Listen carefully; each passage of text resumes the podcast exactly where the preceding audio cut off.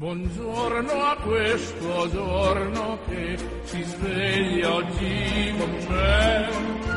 Buongiorno al latte e al caffè. Buongiorno a chi non c'è. E al mio amore buongiorno per dirle che lei che per prima al mattino veder io vorrei. È un giorno nuovo e spero che sia buono anche per te.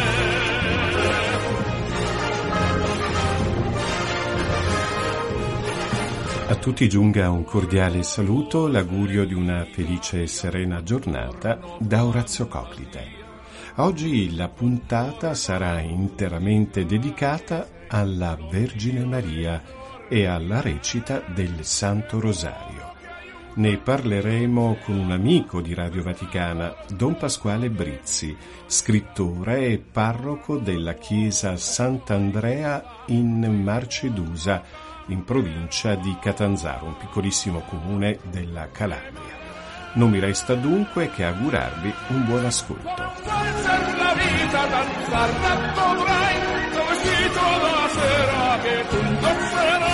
Don Pasquale, buongiorno. Buongiorno Orazio a te e ai tuoi radioascoltatori. E ai nostri radioascoltatori. Sì. Con lei vorrei parlare questa mattina del Rosario e della Vergine Maria. Innanzitutto, l'origine della devozione del Rosario non è bene eh, documentata. Le prime attestazioni risalgono, se non vado errato, al XII secolo, quando era chiamato il Vangelo dei poveri. Perché Don Pasquale era chiamato così? Guarda, eh, bisogna anzitutto precisare che eh, tutto ha inizio con i 150 salmi, che è la preghiera tra l'altro proprio eh, ufficiale, la preghiera eh, diciamo originaria sia della Chiesa ma soprattutto prima ancora del, dell'ebraismo. Ora, i salmi, come sappiamo, venivano recitati nell'arco della settimana ogni giorno, un po' come facciamo noi con il breviario. E cosa succede? Che il salterio, cioè il breviario, i 150 salmi, come li vogliamo chiamare, era però una preghiera colta. Perché? Perché era destinata a gente che sapeva leggere la Bibbia e il latino per giunta. Quindi il problema che si poneva era il seguente, cioè come fare, come farle recitare i salmi a delle persone analfabete che non sapevano leggere e, e scrivere. Allora si escogitò un altro sistema, cioè di sostituire i salmi con la recita di 150 preghiere più brevi e più facili, generalmente tratte sempre dalla Sacra Scrittura. Tra queste 150 preghiere veniva, inserita, eh, veniva inserito il Padre Nostro. Bisogna aspettare il XII secolo, così come facevi notare eh, bene tu, grazie a grandi personalità come San Domenico di Guzman, ad esempio, che è stato il più grosso divulgatore, ma tanti altri di cui spesso non si parla, diventerà poi protagonista l'Ave Maria, che si alternerà sempre alla preghiera del Padre Nostro. Ora in quell'epoca il rosario non era ancora chiamato con questo nome, era indicato come, giustamente hai fatto notare tu, come il salterio della Beata Vergine Maria, oppure il salterio dei poveri, quindi la preghiera dei poveri. Poi, per rendere più facile la recita, venne adottata anche la corona, quella che noi proprio sgraniamo in mano, teniamo in mano che esisteva già però prima, in precedenza, eh, proprio perché veniva utilizzata per altre devozioni. Dopo la seconda metà del 1400 il rosario, che ormai si chiamerà sempre così, si diffonderà rapidamente in Europa, in tutta Europa e assumerà proprio la struttura che conosciamo noi oggi e fu grazie a Pio V che questo fu solennemente ufficializzato. E proprio per questo, grazie a questo Papa, eh, il rosario ebbe una grande importanza perché in seguito alla battaglia di Lepanto del 7 ottobre 1571 la vittoria fu attribuita proprio, almeno secondo il Papa, all'intercessione della Beata Vergine Maria. Quindi fu istituita anche la festa il 7 ottobre, che prima veniva chiamata la festa di Santa Maria della Vittoria e poi noi oggi la celebriamo come la Madonna del Rosario. E viene ecco, istituita l'anno, l'anno successivo alla battaglia esatto, di Lepato, nel 1572. Senta, Don Pasquale, pur senza sconvolgere la struttura secolare, Giovanni Paolo II eh, l'ha profondamente innovato aggiungendo i misteri della luce ai quindici tradizionali che sono i gloriosi, i dolorosi e i gaudiosi. Ecco, ci spiega il motivo di questa innovazione? Ma il motivo è, è profondo e giustamente San Giovanni Paolo II ha voluto doverosamente integrare la dimensione cristologica nel rosario, aggiungendo proprio i misteri luminosi. Cioè cosa significa questa dimensione cristologica che Giovanni Paolo II ha voluto eh, introdurre eh, nell'interno della preghiera del Rosario? Significa meditare e contemplare gli episodi salienti della vita di Cristo, quindi il battesimo nel Giordano, che per noi è fondamentale, inaugura la missione pubblica di Gesù, ma figuriamoci per noi che grande importanza ha il battesimo, è tutto, tutto è inizio, la nostra vita, la nuova vita cristiana inizia col battesimo. Poi l'autorivelazione alle nozze di Cana, il vino nuovo, quindi la nuova gioia introdotta dal Messia.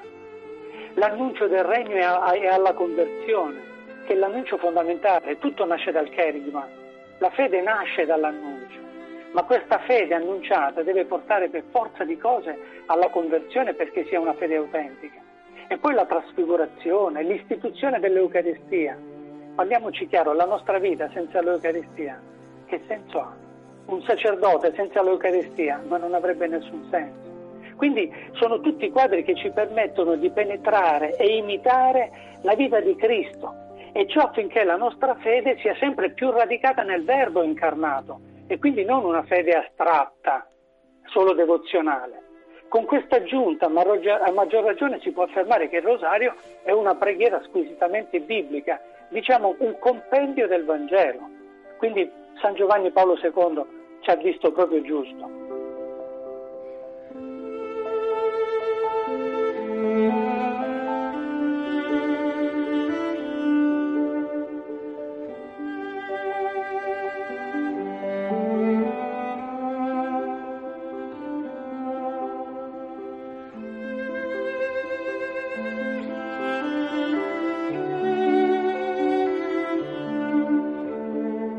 Don Pasquale, adesso parliamo un po' della Vergine Maria.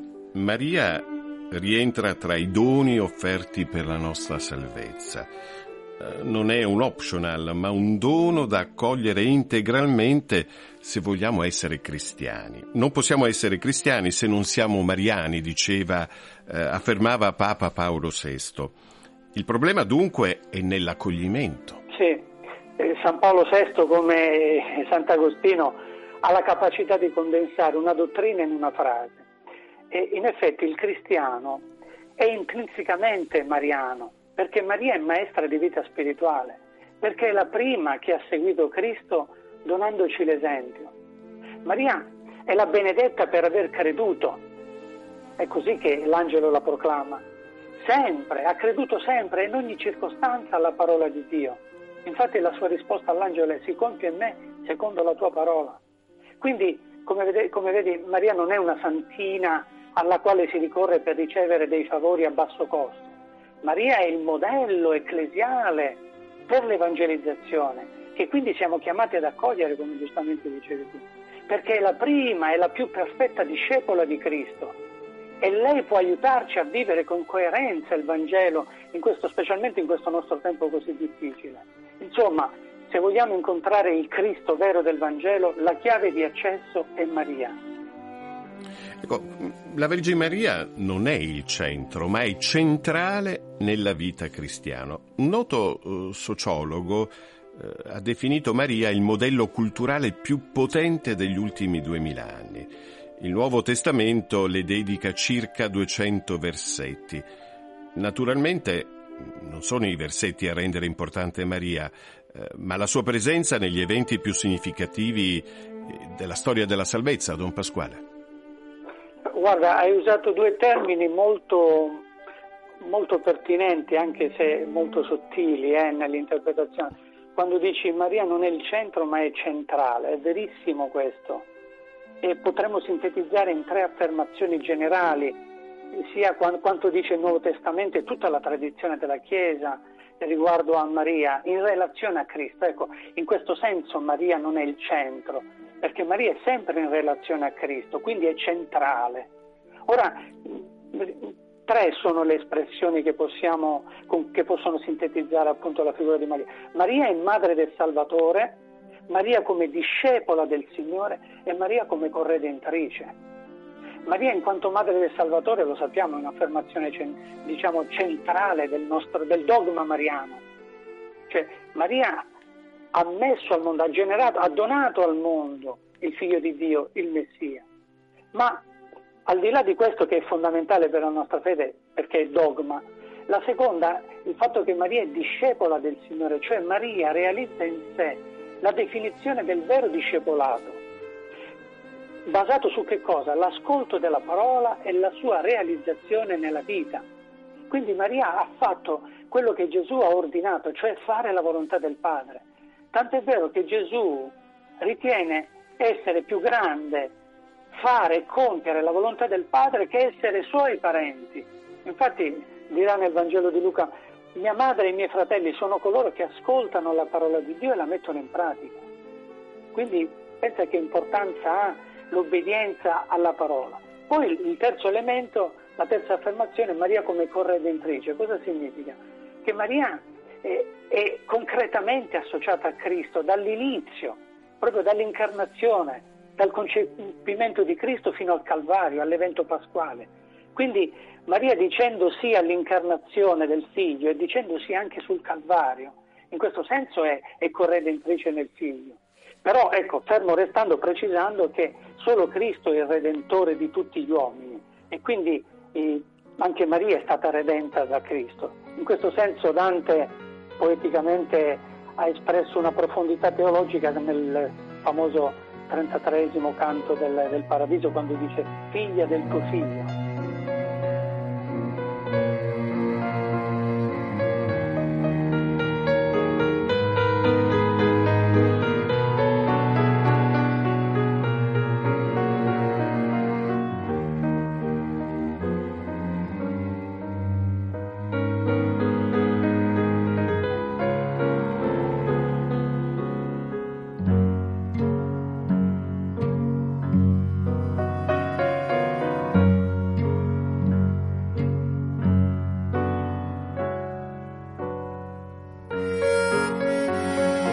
Luciani, quando era patriarca di Venezia, disse che è impossibile concepire la nostra vita, la vita della Chiesa, senza il rosario, senza le feste mariane e i santuari a lei dedicati. È verissimo.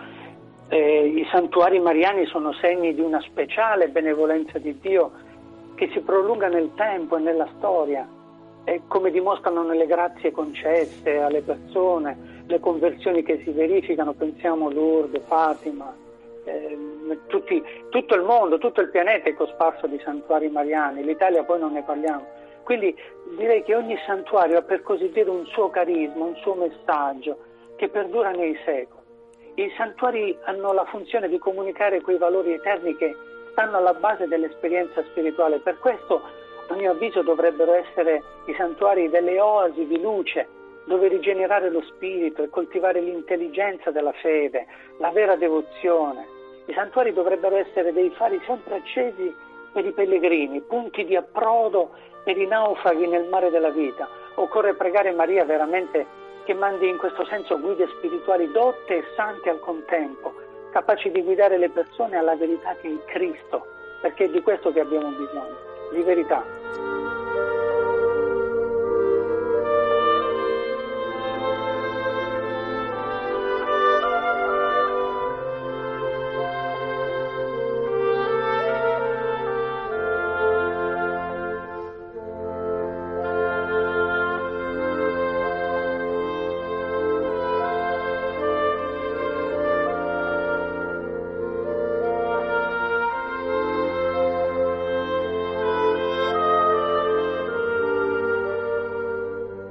Termina qui il nostro consueto appuntamento del mattino. Ancora grazie a Don Pasquale Brizzi per eh, aver accettato il nostro invito e per averci parlato della Vergine Maria e della recita del Santo Rosario.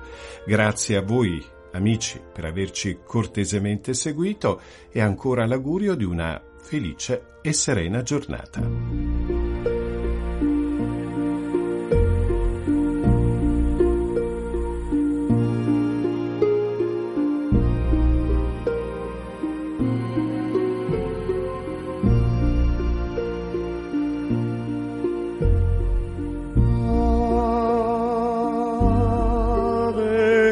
Maria.